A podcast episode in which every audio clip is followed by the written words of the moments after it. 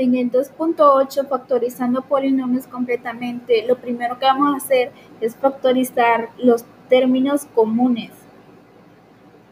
Luego, vamos a factorizar el, el GCF de cada par de términos. Y 3, vamos a factorizar el binomio que tienen en común.